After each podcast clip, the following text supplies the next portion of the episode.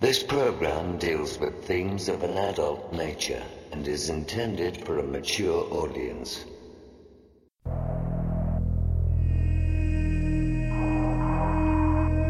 The very word secrecy is repugnant in a free and open society.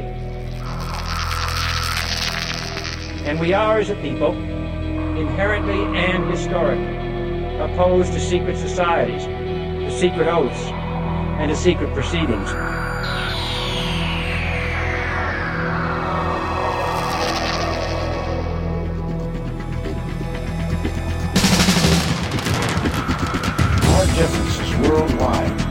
Vanish if we were facing an alien threat from outside of this world.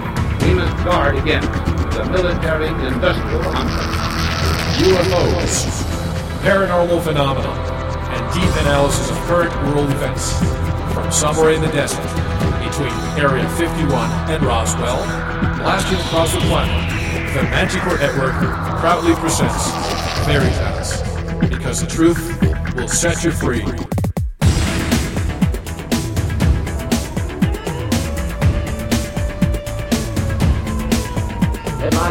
July eighth, nineteen forty-seven. The Army Air Force has announced that a flying disc has been found and is now in the possession of the Army. I'm as tired as hell, and I'm not going to take this anymore! The power they took from the people will return to the people. The Matrix is everywhere. It is all around us. It is the world that has been pulled over your eyes to blind you from the truth. Shall I tell you what I find beautiful about you? You are in charge of the past when things are worse. Sooner or later, though, you always have to wake up. Be skeptical, but don't close your mind.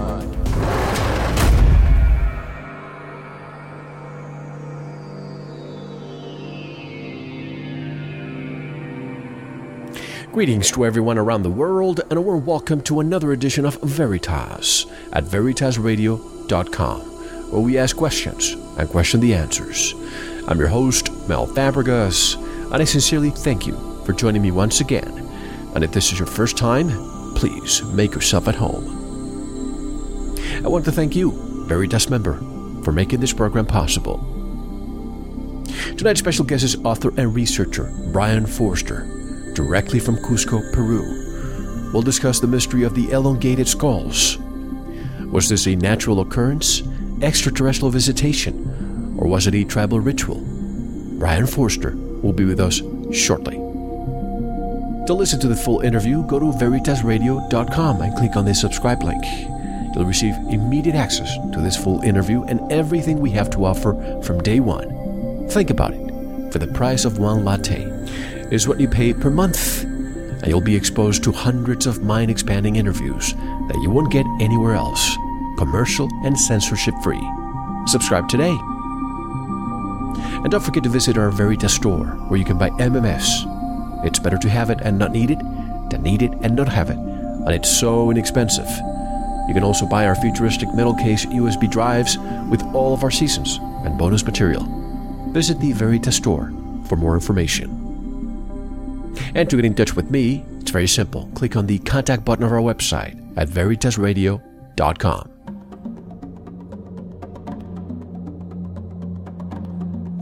Anthropologists suggest some elongated skulls were not deformed by bindings, but belonging to an entirely different species. The scientific name for this is dolichocephaly. Most skulls exhibiting this condition were clearly the result of the practice of head binding, also called cranial deformation. What you are capable of doing via this technique is to change the shape of the skull, but not the actual volume. And this is where the Paracas skulls become especially intriguing. Three distinct shapes of not necessarily elongated but altered skulls have been found in the area, and each seems to be unique to a particular graveyard of nobility. As in many societies, those of the royal bloodline and of high spiritual positions were not buried in the same vicinity as commoners. Could the cranial deformations found have been made to emulate an ancient civilization that possessed greater abilities, and perhaps the tradition was adopted for generations? There are recent photographs showing a living man today with an elongated cranium. Could this subspecies still be alive today? To discuss this mystery and much more, Brien Foerster is coming up next. This is Mel Fabregas, and you're listening to Veritas.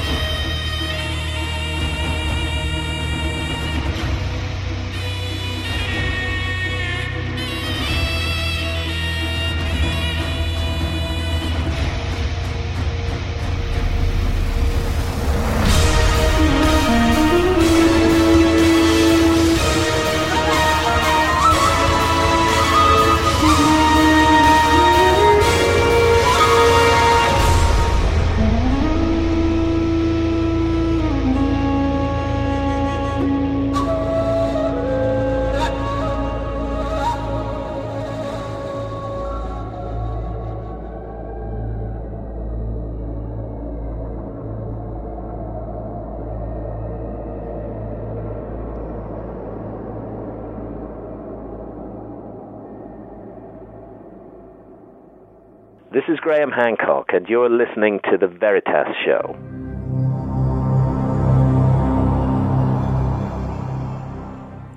Brien Foerster was born in the United States, but moved to the west coast of Canada as a child, where he became immediately fascinated by the native traditions of people such as the Haida. He learned to carve totem poles, canoes, masks, and other ceremonial things from master native carvers, and became a professional sculptor at age twenty-six, basically dropping his career as a marine biologist. In nineteen ninety-five, he moved to Maui, Hawaii, and was hired as assistant project manager for the building of the sixty-two-foot double-hull sailing canoe. There, having learned how to make Hawaiian outrigger canoe paddles from master carver Keola Sequeira, he started an online outrigger paddle business, which flourished internationally. Peru became his next major area of interest. The study of the Inca culture led to his writing a book, A Brief History of the Incas. He has now written eleven books, and more are underway.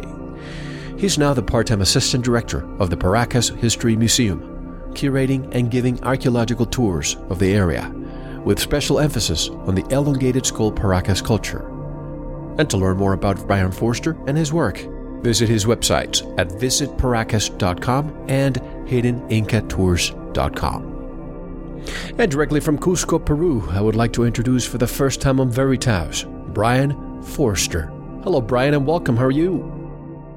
Thank you very much, Mel. I'm very well. How about you? I'm doing great, and I'm so glad to have you on, Brien, because I was telling you offline that I've been visiting your, your Facebook page for a while, and it must be one of the most fascinating and informative pages I've ever seen. And uh, I'm very curious to know, what motivated you to all of a sudden start traveling the world to find the answers you probably thought you couldn't get at home? Uh, basically, I grew up on the west coast of Canada, though I was born in uh, Minnesota. And there, of course, uh, is the native tradition of totem pole carving. So I became fascinated with that, and uh, native carvers began teaching me their oral traditions and how to carve. Uh, so that was actually the beginning, and it's also because my parents were both uh, very much interested in global geography and history. Uh, they encouraged me to travel, which I did. did um, ever since I was quite young. And when did you go to Peru? Because you've been there for quite some time, right? Actually, I've, I've been visiting Peru for about six years, um, and it's you know it's basically uh, I've been following a, a path of, of native studies, uh, mainly in the Pacific area. Uh, so um, after the west coast of Canada, and then Hawaii and Polynesia, um, I naturally seem to gravitate to South America and specifically Peru. Do you see any commonalities between Polynesia, Hawaii, and the Incas and, and the tribes in, in Peru? Do you see commonalities there? I definitely do. There are a lot of uh, oral traditions about um, the fact that all of these people traveled on the ocean great distances, and they may be genetically uh, related to one another mm-hmm. long before the time of uh, European exploration.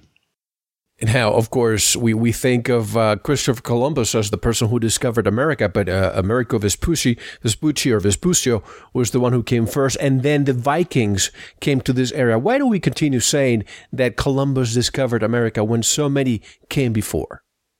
Oh, I think that's because, um, you know, there's a minority of people in power who want that kind of story told, um, as limiting as it is, as well as, you know, the history of humanity, uh, humanity being limited to more or less, uh, you know, the Bible or about six thousand years. The more that we do the research collectively, the more that we're seeing that our rich heritage as humanity is much older and much more intriguing than such a limited dogma as that. Now, about Peru. Why is Peru so special? I, I speak with, with guests on a weekly basis, and Peru seems to be such a central location.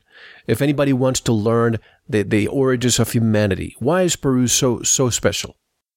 Well, it seems to me that the two places on the planet that have the most intriguing and enigmatic stone structures are Egypt and Peru. Um, and uh, some of us are trying to see if there are connections between the two of them. But in both Egypt and Peru, as well as, you know, parts of Bolivia, you find these amazing ancient stone structures seemingly shaped by some kind of technology which conventional archaeology can't explain. Now, well, how is it that with the technology that we have these days, and I ask this question all the time, we cannot replicate some of the, the, the wonders that we find in Egypt, Peru, and many other countries? Well, the thing is, if you talk to people like uh, Christopher Dunn, uh, who's the engineer who wrote uh, the Giza Power Plant, uh, he and I are going to be doing a tour next month together here in Peru. And his viewpoint is that we could do this kind of work, but it would be so time-consuming and so expensive that um, he fails to see um, how and why ancient cultures would have done things such as build incredible structures as the, you know, the Giza, the main Giza pyramid. If today we find that to be so difficult to, I mean, he's saying, and I've heard this before, that we could replicate it, but it would take it's so much. How is it that with our technology today, thousands and thousands of years later, we say this, and then we, we talk about the, the, the natives and, and, and the ancient ones as, uh, you know, in, in the Western world, we call them soulless savages. How were they able to To, to to to build all these magnificent monuments all over the world? Well, I think along with, uh, you know, there are so many researchers that I'm fortunate to be in contact with, such as Graham Hancock, and he's the one who really started to talk about the fact that we're suffering from a sort of amnesia mm-hmm. in that once you go beyond six thousand years in history, you, as you say, all, you know, all of a sudden, you know, before that we're hunter-gatherers. And yet, you know, these monumental structures exist, which are clearly older than, you know, the six thousand year time frame. So he talks about an amnesia that we suffer from. And a number of researchers are looking at the fact that the end of the Ice Age, which was about twelve thousand years ago, was not some gentle event of the melting of the poles. It was catastrophic. And that not only dis- probably destroyed much of humanity, but it also left thousands of years of this um, tendency to not want to remember what happened before. And as uh, Graham calls it, it's the all of a suddens. We see all of a sudden pyramids start start building, being built in in, in uh, Egypt. The same thing in Mesoamerica. Why these all of a sudden, more or less at the same time? Well, I think the thing is that a lot of these structures are incredibly ancient. Some people believe that the Great Pyramid is um, possibly twelve thousand or fifteen thousand years old, mm-hmm. and that the pharaonic people, the pharaohs, simply inherited that. And I think that's a tend that we're uh, a tendency we're looking at. The same in Cusco. Um, almost all of the tour guides in Cusco say that the Inca built everything, the Inca having arrived in Cusco at about eleven hundred A D. But the more work that I'm doing, it seems to me that when the Inca arrived, they found an abandoned city, which they named Cusco. Why do you think the city was abandoned? Do you think it was because of a cataclysm? I think so. The more uh, that we're researching this, um, and I just read a uh, a paper actually that Doctor Robert Schoch uh, wrote. Uh, of course, he he's the one who who was able to re um, uh, you know to figure out that the Sphinx in Egypt is much older than the uh, than the pharaohs. And what he said, along with Doctor Paul Laviolette, was that there was some kind of burst of radiation from the galactic center about twelve or thirteen thousand years ago, and the energy that traveled aclo- uh, across the galactic plane um, disturbed the planets, including causing a mass ejection of um, material from the sun, which scorched parts of the earth. That would have melted the poles very rapidly and uh, would have destroyed much of humanity as it existed at that time. Do you think these civilizations, and the reason why I'm going to ask you this next question, because I've heard Doctor Schoch and I've, I've heard Doctor Laviolette talk about this. Uh, for example, in Turkey, there, there are underground cities, if you will, that could, could house twenty-eight thousand people. And I think in my mind that they could have done that if they knew and they were cognizant of something that was coming. Do you think these civilizations were aware that these cataclysms were, there were, there were certain interval, intervals and they would reappear? I think so, because you, you hear a lot about that in oral traditions. You t- you know you hear uh, even people like the Hopi of uh, the you know Southwest United States talk about the fact that there have been different worlds of people, and some of them did have to go underground in order to survive. Also, around Cusco, there are rumors and evidence of quite massive tunnel systems that the Inca didn't build, but it's possible that because of um, of possible pre-knowledge of these events coming, that certain individuals were able to escape uh, the cataclysm by hiding in the tunnels.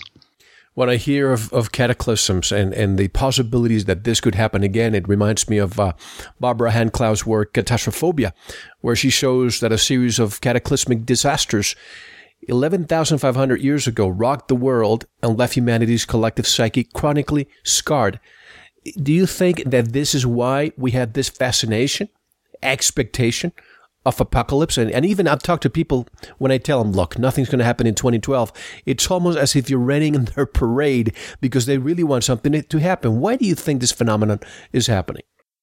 Well, that's a great point, and I just had a, a conversation with uh, Stephen Mailer, who you may have interviewed, and he's um, he's an oral tradition um, specialist of the uh, Egyptian ancient Egyptian culture, and that's what he was saying, that we seem to have this almost subconscious fascination with disasters, and that's why we love movies that you know that scare the hell out of us. Um, I th- I think, and and according to I believe what Barbara Handclough and others say as well, is that we do have the subconscious uh, memory or knowledge of something terrible that happened in the past, and we're both afraid and on some level excited about the possibility of that happening in the future. I think uh, th- this sounds to me more like uh, post-traumatic uh, stress disorder. Uh, and if that is the case, why are we always expecting a cataclysm? Almost, almost as if many like to live with that fear at a cellular level, almost as if some people derive pleasure from it, and otherwise it's just boring. Yeah, that could be. I mean, that's the whole fascination with, you know, the so-called countdown of the Mayan calendar, uh, like what you said. Um Yeah, it's highly unlikely something's going to happen on the twenty-first of December itself, but people seem to be preoccupied with this event. Um, and it seems like that's it's um, not simply a subconscious thing. It might be a, a genetic memory of past uh, cataclysms. That's right. That's right. And in, in your findings in, in South America, I just want to ask you what I ask most of the researchers. What happened to the knowledge? Why is it that the, the ancient ones did not leave the, the they always say it, blueprints? Is it because it was oral tradition, and if a cataclysm occurred and the vanished, died, or, or moved somewhere else, that's why we cannot replicate them? I think so. I mean, you do find in the oral traditions, you, you find stories about this, but um, unfortunately amongst people like uh, the Inca, they were so badly devastated by the Spanish conquest mm-hmm. that um, much of their information either went underground or has been literally wiped out.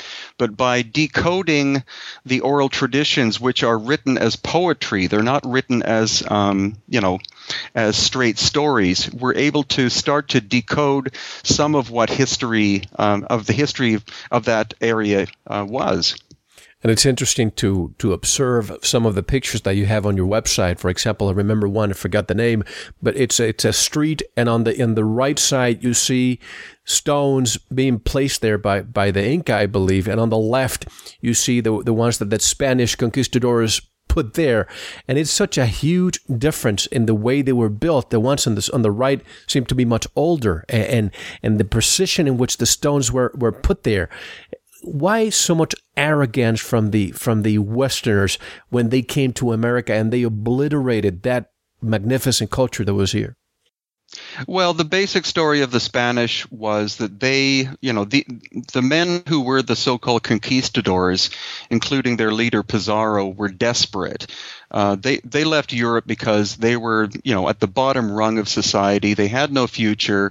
Um, Pizarro, for example, was a swineherd, and he was also illegitimate. So it was this this rumor of this, you know, these these lands of gold that um, that lay to the west that caused a lot of them to to travel by ship. And um, unfortunately for them, most of them didn't have any money to pay their passage, so they had to rep- you know make repayments once they reached the New World.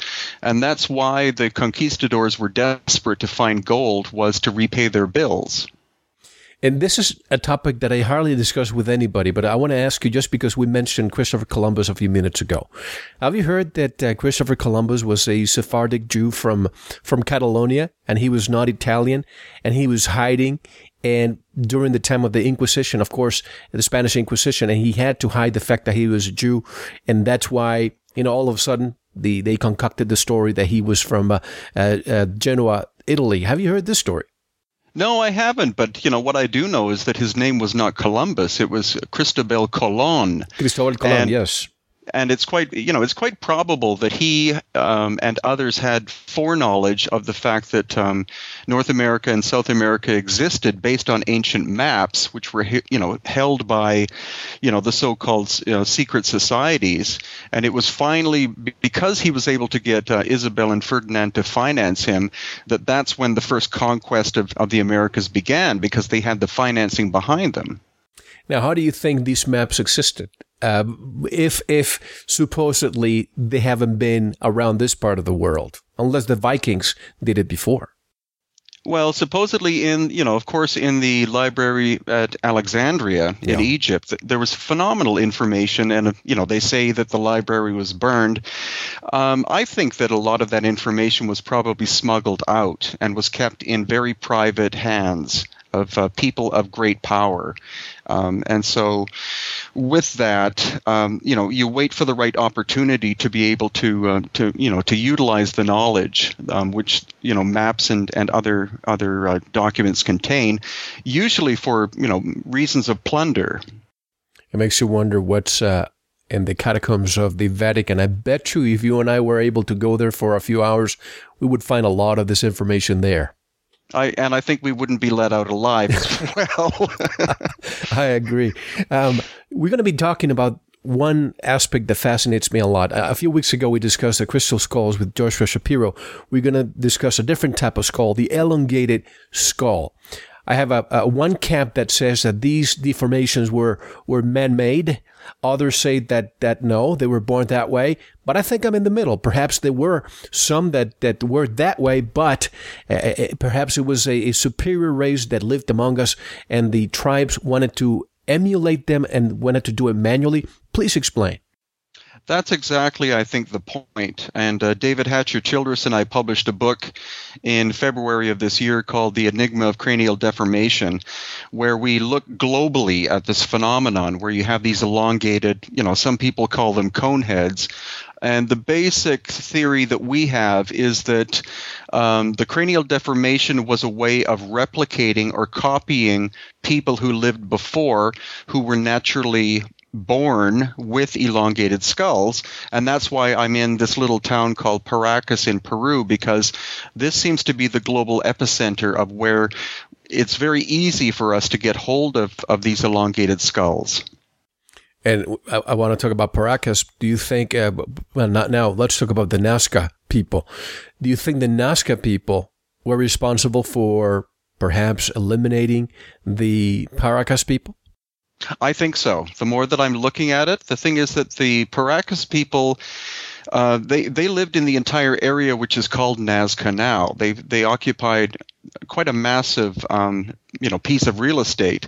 It was only the nobility that had the elongated skulls. The all of the others, the uh, fishermen, the agricultural people, et cetera, they were all normal humans. But it was the Paracas elite who had elongated skulls as well as auburn hair. And um, even just recently, we ha- uh, had a skull come into the museum here, which showed uh, signs of trauma on the head. And because the Paracas nobility disappeared about the year one hundred to two hundred A D, which is about the same time as the Nazca moved in, I think the Nazca, who were much more warlike, basically annihilated the Paracas. Where did the Nazca people come from? Do you know? That is a question which we still don't really know. There was a, a D N A study done by uh, German scientists about two years ago, and what they established is that both the Nazca and Paracas people are not genetically related to people of the highlands of Peru. So that's when I started to do my research on the book I just finished called um, Crimson Horizon, where I think that the Paracas and uh, people of coastal Peru are a blend of different cultures, including uh, the Polynesians.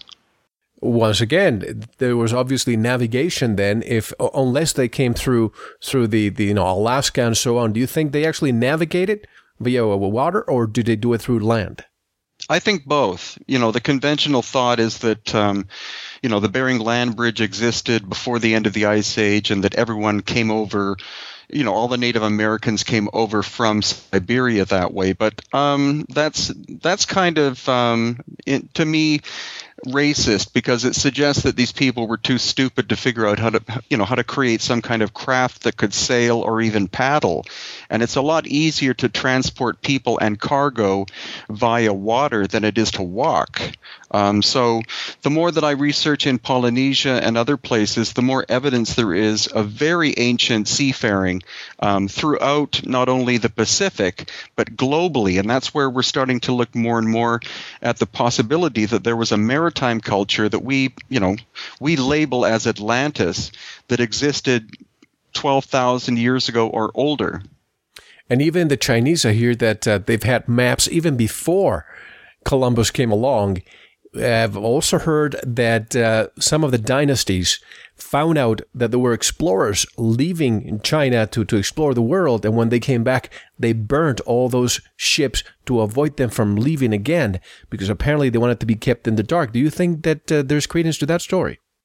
I think so. I, I believe that's based on a book called fourteen ninety-one, and um, uh, supposedly the emperor that um, that built this massive fleet of wooden ships, you know, some of them I, I think were hundreds of feet long, he basically bankrupted the entire culture, and so that's one reason why they didn't want this to continue. But the Chinese have been, of course, traveling uh, the Pacific for a, a lot longer than we give them um, uh, credence for.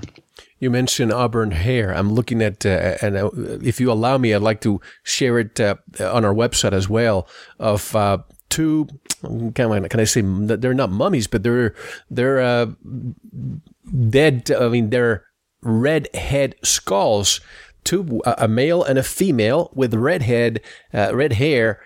And the first thing that you look at is, wait a second, how, how do they have red hair?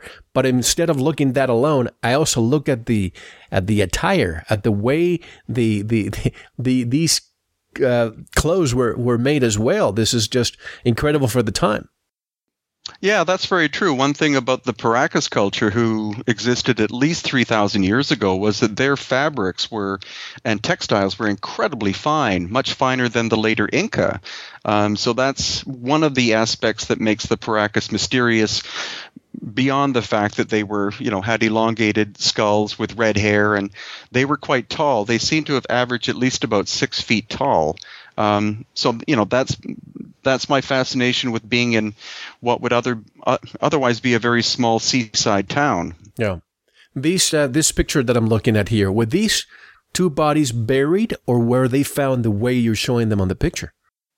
It's most likely that they were, ex, you know, so-called excavated by tomb robbers. That's a problem that we have in this area, is that you have, uh, you know, thousands of years of history. You have quite large populations that existed.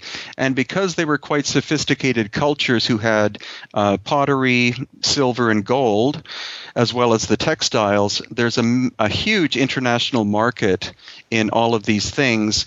And so there are people here called huaqueros, which are grave robbers, and they, you know, they plunder the tombs and basically leave the skeletons lying on the surface, um, because they do their work at night and it's completely illegal. And of course, I have to ask you about the red hair. Could it be that the, the, the red hair was uh, they changed with time, and the, and the, the melanin changed, or do you think that they really had red hair? Well, that's something that um, much more research has to be done on. You know, I'm not a, a, a scientist in that area, so I don't really know. But what I do know is that we found a number of skulls that have black hair. And in general, when you find a Nazca uh, culture skull, it um, if it's still partially preserved, um, it will have black hair. Um, so the red hair is kind of rare, but not unique. We have, uh, you know, examples of that in our museum here in Paracas. That's why I ask you, because I've also heard about the red hair mummies in China, which China, for some reason, is not too happy that we try to, to, to discover that uh, perhaps Europeans moved to that area of the world. You looked into that too, I guess.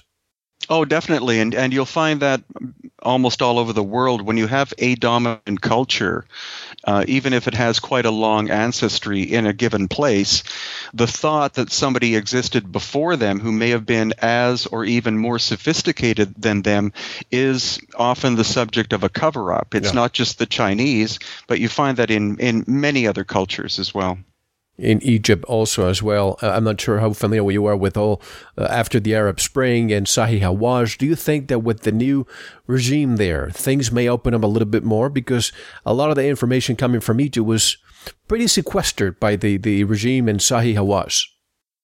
Oh, definitely. And I'm very fortunate in that I'll be traveling to Egypt uh, this coming April with Stephen Mailer. We're going to have a tour there um, along with um, some Egyptian experts. And um, what we're looking at is is what uh, Stephen's great teacher um, said, and that's that the Egyptian culture, or as he calls it, the Kemetian culture, dates back several thousand years before the pharaohs.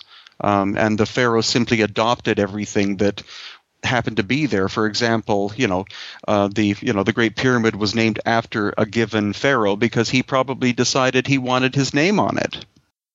So same with the uh, Sphinx, that probably was not the face of a pharaoh, and that's why the, the face is smaller the, in, in in relation to the body. Well, exactly. The you know the face of the of the Sphinx has been obviously recarved because it's incomplete. You know, it's the proportions are completely off, and um, the detail on it is much finer than it is on the body. So that looks like the, uh, that the reshaping of the face was done, possibly not once, but maybe more than uh, than once. Right, right. And another picture I'm looking at, and I'm trying to, to paint a picture to the listeners. I, I see a picture here, and this is uh, in Tiwanaku, the Tiwanaku uh, skulls. I'm looking at all of them, and they all look different from one another. But the important thing here is that they were taken off display by the government permanently. Please explain. Well, that's the odd thing. I've been to Tiwanaku, uh, Pumapunku, which are basically the same site, just um, south of the, the shores of Lake Titicaca many times. And the museum there I've gone into trying to see this collection of skulls they have because I've seen many photos on the internet. But every time I've been there, the display's been closed.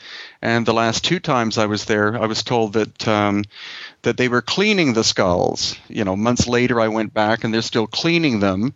And even yesterday, a Dutchman came into the museum here at Paracas and he said he got the same story last week. So there seems to be some kind of cover-up. Um, someone in the government doesn't want the elongated skull phenomenon at Tiwanaku to be studied. And I don't know why, but that seems to be the case.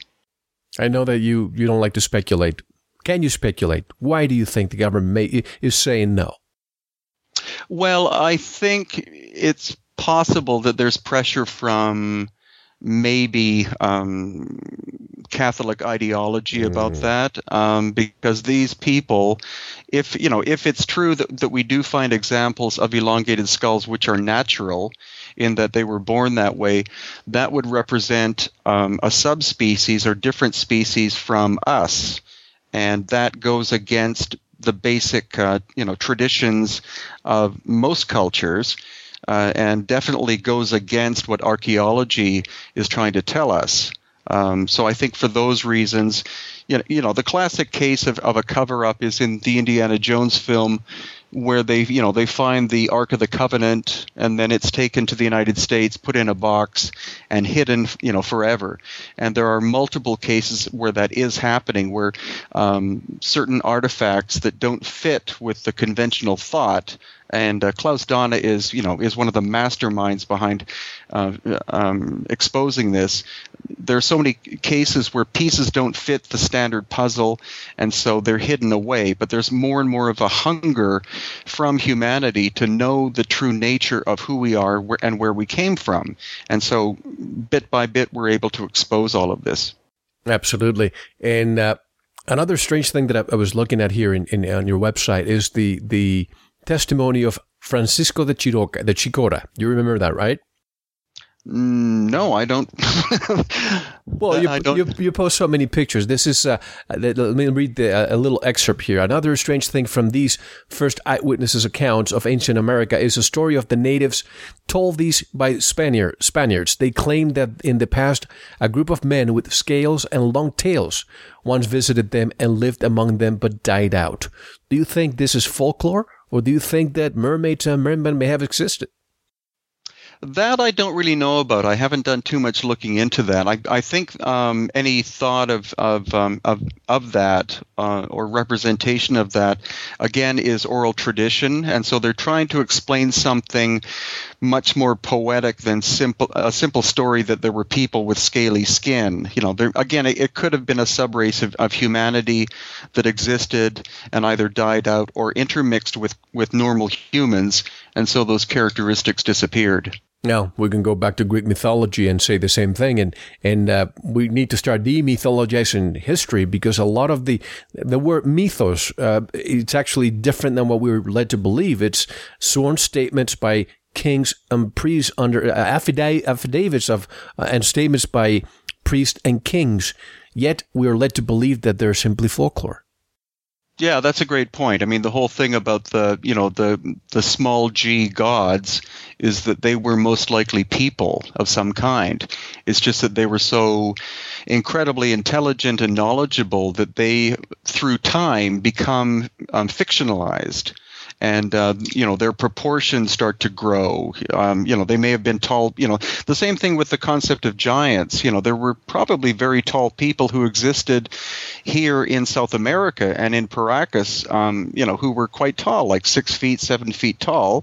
And in comparison to the local population, who would be five feet tall, these people would be regarded as giants. But through time, people start to exaggerate and elaborate. Um And, uh, you know, so I, I think that's uh, something, again, where you have to be a little more discerning in terms of um, interpretation. Unless you can actually measure uh, bones these days, and I think we have. But uh, you mentioned something interesting, that you speculate that maybe the reason why the government wants to remove these skulls permanently is because of perhaps the Catholic Church doesn't want people to know that not all humans were created in his image, if you know what I mean. I yeah, I think that's a very good point, and I, I think the the history of humanity is far more complex and fascinating than the stories told by one specific ideology or another. Now, giants. Uh, a few years ago, one of our listeners, uh, uh, whose father lives in southern Iran, uh, sent me some pictures after an earthquake unearthed a, a, a very large archaeological site in southern Iran. And they found the skeletons measuring about eight and nine feet tall of women. Women. Have you heard about that story? No, I haven't. But the whole thing is that that area, Iran, Iraq, you know, the, the Fertile Crescent is so ancient that I'm sure there is so much information still buried, you know, literally buried in the sand that um, hopefully will come to light. And the, uh, the same, of course, in Egypt and other places. Now, that area, many people call it the birthplace of, of humanity, but there are others who say no, it's other Africa. Others say no, it could be somewhere in, in, in South America. Have you come to your own conclusion as to where you think the first humans originate from? Well, I, I honestly think somewhere in Africa. You know, I, I believe in, in most of the basic um, migration pattern thoughts that uh, the birthplace of humanity was Africa, and people spread out from there. But you know, when when people talk about the birthplace of civilization, that's a completely different topic, because I'm sure civilizations developed all over the world, and it just depends upon where you study and to some degree, you know, your own genetic background. People from the Middle East, of course, would be very proud to think that, you know, the first civilization started there. The Chinese seem to be, to some degree, adamant that theirs is the oldest civilization. So it's um, it's far more complicated and, and richer than what most people think. And how about uh, what others say, that we had so many? We had uh, the Caucasoid, the Negroid, the Australoid, uh, and so on, that could have emerge from different parts of the world. In other words, I don't want to sound religious, but different atoms in every continent, if you will. That's possible. I, I do believe there's a, you know, that there would be a common root to humanity somewhere. Um, and again, I think it's Africa. But um, in terms of the, you know, the different uh, types of people you see, the, you know, and, and the history, again, it's it's richer and um, goes back a lot longer than I think most people think. And how about modern tools? I'm looking at, at some of your pictures here, and I can always, I scratch my head thinking, how in the world were they able to carve these stones these ways with astonishing precision? What do you think they used? Well, the more that we're looking at it, I'm fortunate in that I've been able to bring um, engineers uh, down to Peru, one from uh, England and uh, Arlen Andrews from the United States. And uh, both are very experienced engineers. And I've shown them examples of this, you know, of, of holes, you know, bored through hard stone and things, and asked them. The first question I ask is, could the Inca have done this based upon the tools in the archaeological record, which are bronze chisels and stone hammers? And they both said, no, that's impossible. So then um, the next question is, how would we have accomplished that? And then they have their own ideas in terms of um, different types of technology we have. But then, again, looking back in time, it's like, well, how would you um, hypothesize these ancient people could have done this? And that's where they basically don't have an answer. But the theories we're developing are that ancient people had technology not like ours, but of of another form, possibly sonic technology or possibly other kinds of vibrational technology, which are theoretical to us. That's right. And we think, uh, Western world thinks chiseled with hammers, because that's what we speculate that people in that time of the world, if they were at war, sticks and stones, if they were trying to carve stone, chisels and hammers. Why couldn't we accept the fact that maybe by looking at those structures that they had the technology, as you say, and why is it that we cannot find any any artifacts that show the technology? Well, that's is that's one of the biggest um, hurdles. And, of course, people like Christopher Dunn, uh, Graham Hancock, and, and others have, um, you know, have suffered from vicious attacks by academics yeah. saying, saying, where are the tools? The thing is that um, through people like uh, Christopher Dunn, Stephen Mailer, and others, they've found artifacts in the the main museum in Cairo that look like they are parts of ancient technological tools.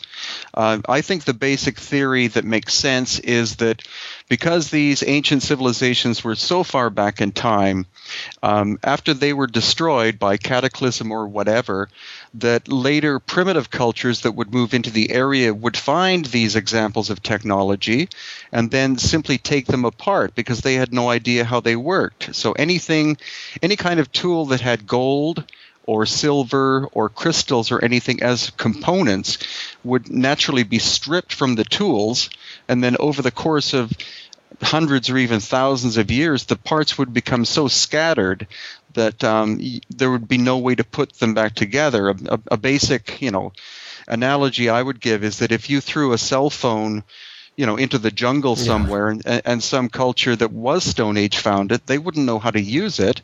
But the little bright, sh- uh, shiny bits, they'd probably take those apart and make jewelry out of yeah. them. So after a very short period of time, you don't have a cell phone, but you've got some, you know, pretty fancy people walking around. That's right. I always think of the a very similar analogy to yours, maybe dropping a, a computer mouse in the Amazon or, or, or parachuting a computer. First of all, they would need electricity, and they wouldn't even know what to do with it. So as you say, they probably would break her apart and, and wear it as something that came from the heavens. Exactly. And how about uh, academia? Government or, or religious institutions? Have you, in your travels, in, in your in your quest for, for, for history and truth, have you bumped into into them at all? Yeah, actually a fair bit. I was very fortunate in that uh, two years ago, Graham Hancock made me his author of the month on his website. Good. And so, and so what he asked me to, and that was my first book, A Brief History of the Incas. And so what he asked me to do was that he has a, like a forum or a board where people ask questions. And so I, you know, I put some certain statements and, uh, you know, uh, numbers down and things like that, and was viciously attacked by... by? by academics who would not give their real names. Um, and so at first I was, I was, you know, caught off guard, but it was actually a very good training ground for me, because that's, it's the sort of thing that you have to become, I wouldn't say thick-skinned about, but you do have to be able to defend your opinion with scientific evidence. Otherwise, it's easy for, for academics to just tear you to pieces. No wonder Graham is writing, just wrote a science fiction book, because he knows that they can't attack him that way. Oh, I think so. And Graham's done so much. You know, he was such a uh, a groundbreaker with all of this that I don't blame him whatsoever for not continuing the pursuit. But thankfully, he's supportive of me and many others who are are doing it, you know, based upon, for me at least, reading Fingerprints of the Gods. Oh, then that's only one section. I mean, uh, he's so admired. He has, he has such a big following around the world that I think that he should start writing again uh, nonfiction as well, because there's plenty of people who want to know the truth that way. But uh, once again, academia, just because they don't understand something, they bring science which cannot understand it either. How are we ever going to get academia to realize that not everything that we study is the truth? I think so. It'll take time. You know, some people say it takes generations, but that's, you know, honestly, that's the reason why I, after four years of, of studying science at university, I just decided not to continue with my PhD, because uh, the scientists I was exposed to were, they kept their brains in boxes yeah. and they and they, they wouldn't look outside and even, you know, welcome any kind of suggestion outside of their specific field. And I found that so, you know, like so dull that um, I refused, you know, the day I graduated from university, I was happy to leave. And I'm very thankful through my travels, through uh, spiritual and philosophical pursuits that, you know, I and others are developing more of a, of a rounded picture of history, rather than saying I am, a, you know, specifically a this or a that. So when people say, well, are you an archaeologist? Um, in terms of training, no, but um, I'm gleaning information from many fields, and I'm simply one, you know, one little cog in a huge machine of uh, of new thinkers um, who are collectively coming together to solve these problems. And I think that's exactly what academia wants. They want you to specialize, to, to obtain your, your PhD, so that they can keep you in that silo. And I think of two distinguished gentlemen who are the exception, in my opinion. You mentioned Doctor Paul Laviolette and Doctor Robert Schoch. These are people who came from academia, and even Robert Schoch's still there. But they can walk the path that we walk and, and realize that, wait, there's more to this than what academia is teaching us. Oh, exactly. I mean, I'm I'm very fortunate in that I'll be meeting uh, Doctor Schoch because he's coming on a tour uh, with me and a, a company called Megalithomania from England in November. We're going to Tiwanaku and Pumapunku. We're also going to Easter Island, where he's been once, and I'll get to spend, I think it's about seven days with him and explore the secrets and uh, mysteries of Easter Island and Tiwanaku with his incredible brain. Absolutely. And I saw a presentation last year in Sedona, uh, Doctor Schoch, and talking about Easter Islands and the findings of those wonderful statues that until recently they were not excavated, to find out that they have full bodies and they have hieroglyphs, almost as if there's a message there. Have you looked into these?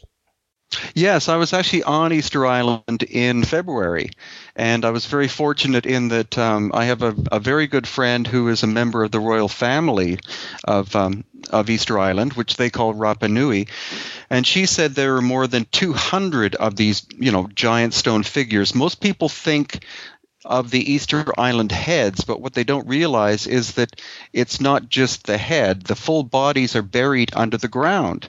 Um, so some of them are more than thirty feet tall. Since you were to, you've been to, to Easter Island, uh, have you found w- what happened to the, the actual statues uh, that we only see the heads? Were they covered by perhaps sand and, and, and, and wind, or were they purposely buried? Uh, the story I hear from the local people is that they were buried on purpose, and it was um, a major change in the that happened in the history of the people. There were, you know, there were these uh, two different cultures that coexisted: the long ears and the short ears. The long ears were the people who were dominant Um, over the short-eared people who were the workers.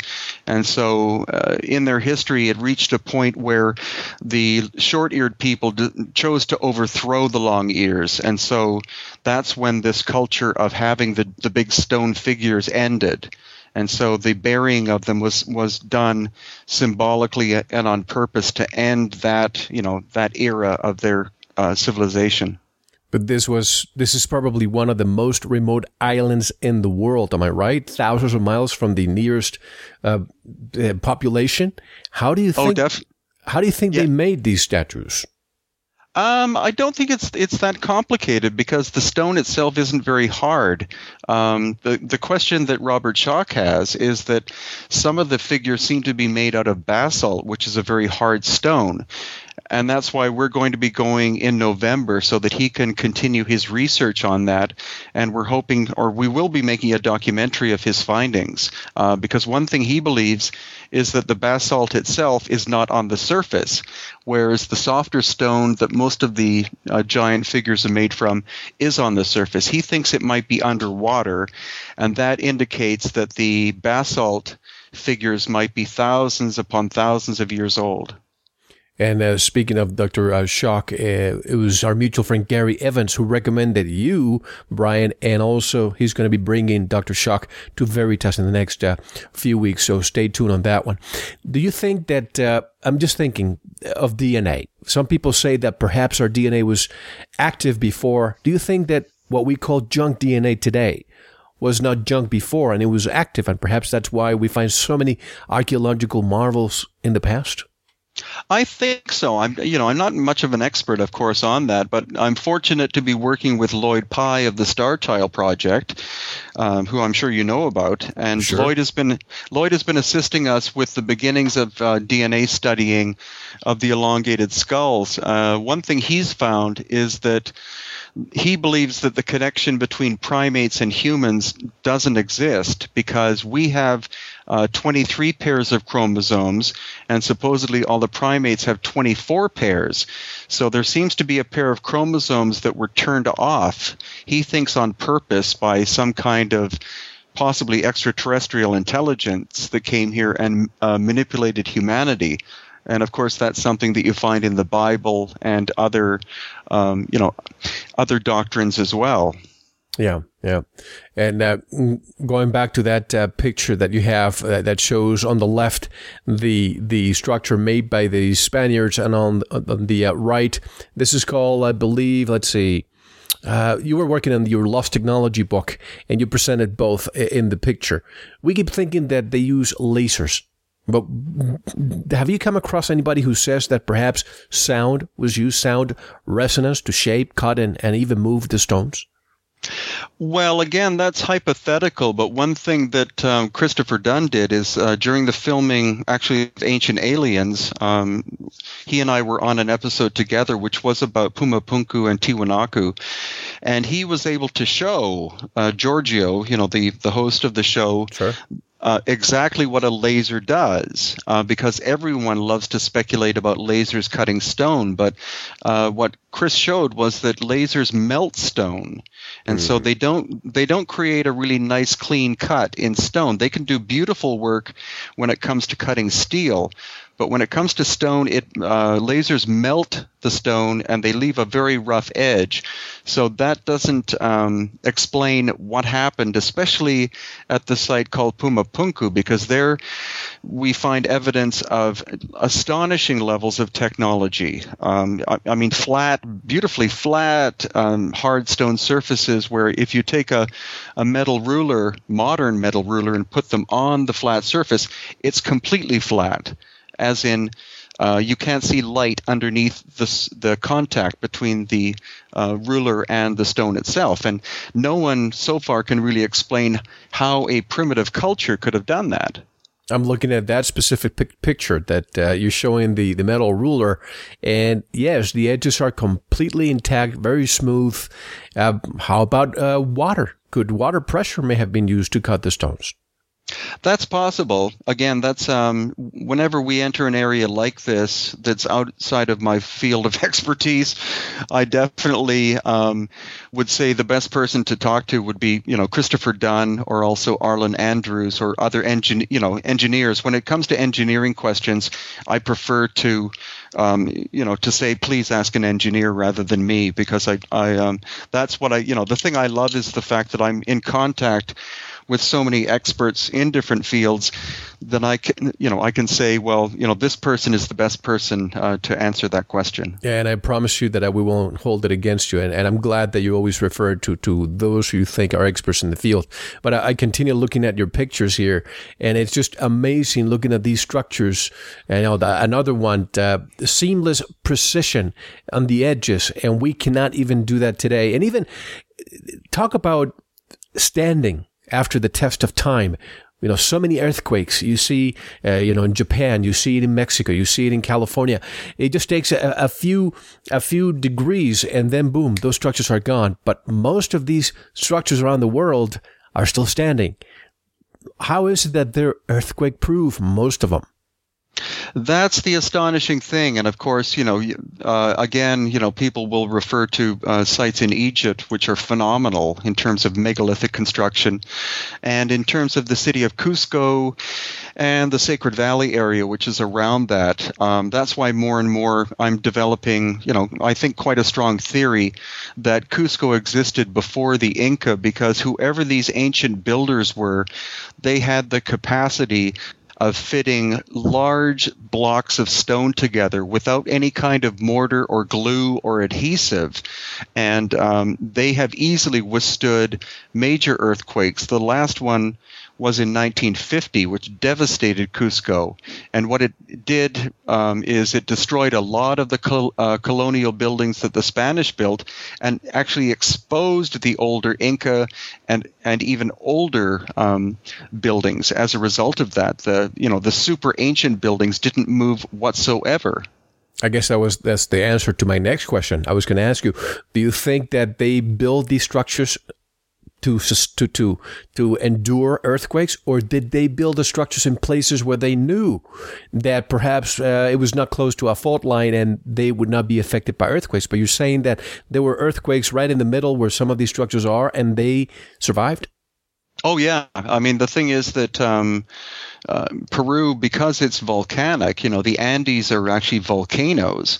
So um, earthquakes are very common. We had a tremor here, you know, three days ago, and I'm, I'm getting used to it like people in Los Angeles do. But uh, Cusco has been, you know, has been hit very hard over time. And I think beyond making them earthquake-proof, that these super ancient builders were, for some reason, they wanted the precision fitting not simply to make them earthquake-proof, but they wanted the buildings themselves to resonate as if they were a single block of stone. Mm. For- yeah, yeah. Oh, did I lose you? Nope. Oh, okay, okay. No, I was agreeing with what you were saying. Please proceed. So that's, you know, that's, again, uh, you know, I'll simply have to uh, continue my work. I'm actually moving to Cusco at the end of this month because that's where my interest is, is becoming more and more concentrated, is finding more and more evidence of the fact that uh, I think Cusco is twelve thousand or more years old and not simply um, a city built by the Incas a thousand years ago. Now, some of these structures are found in, in Peru in high altitudes. Some people say, oh, they were moved with uh, trees, but some of these areas are so high that trees don't even grow there. How, how do you reconcile that? Well, that's a good point. Thank you very much for listening to the first segment of this interview. We will continue with segment two with our special guest in the Veritas member section. Just go to our website, Veritas Radio dot com, and click on the subscribe link to listen to the rest. We'll take a short intermission, listen to some music, and we'll be right back with segment two in the member section. Enjoy.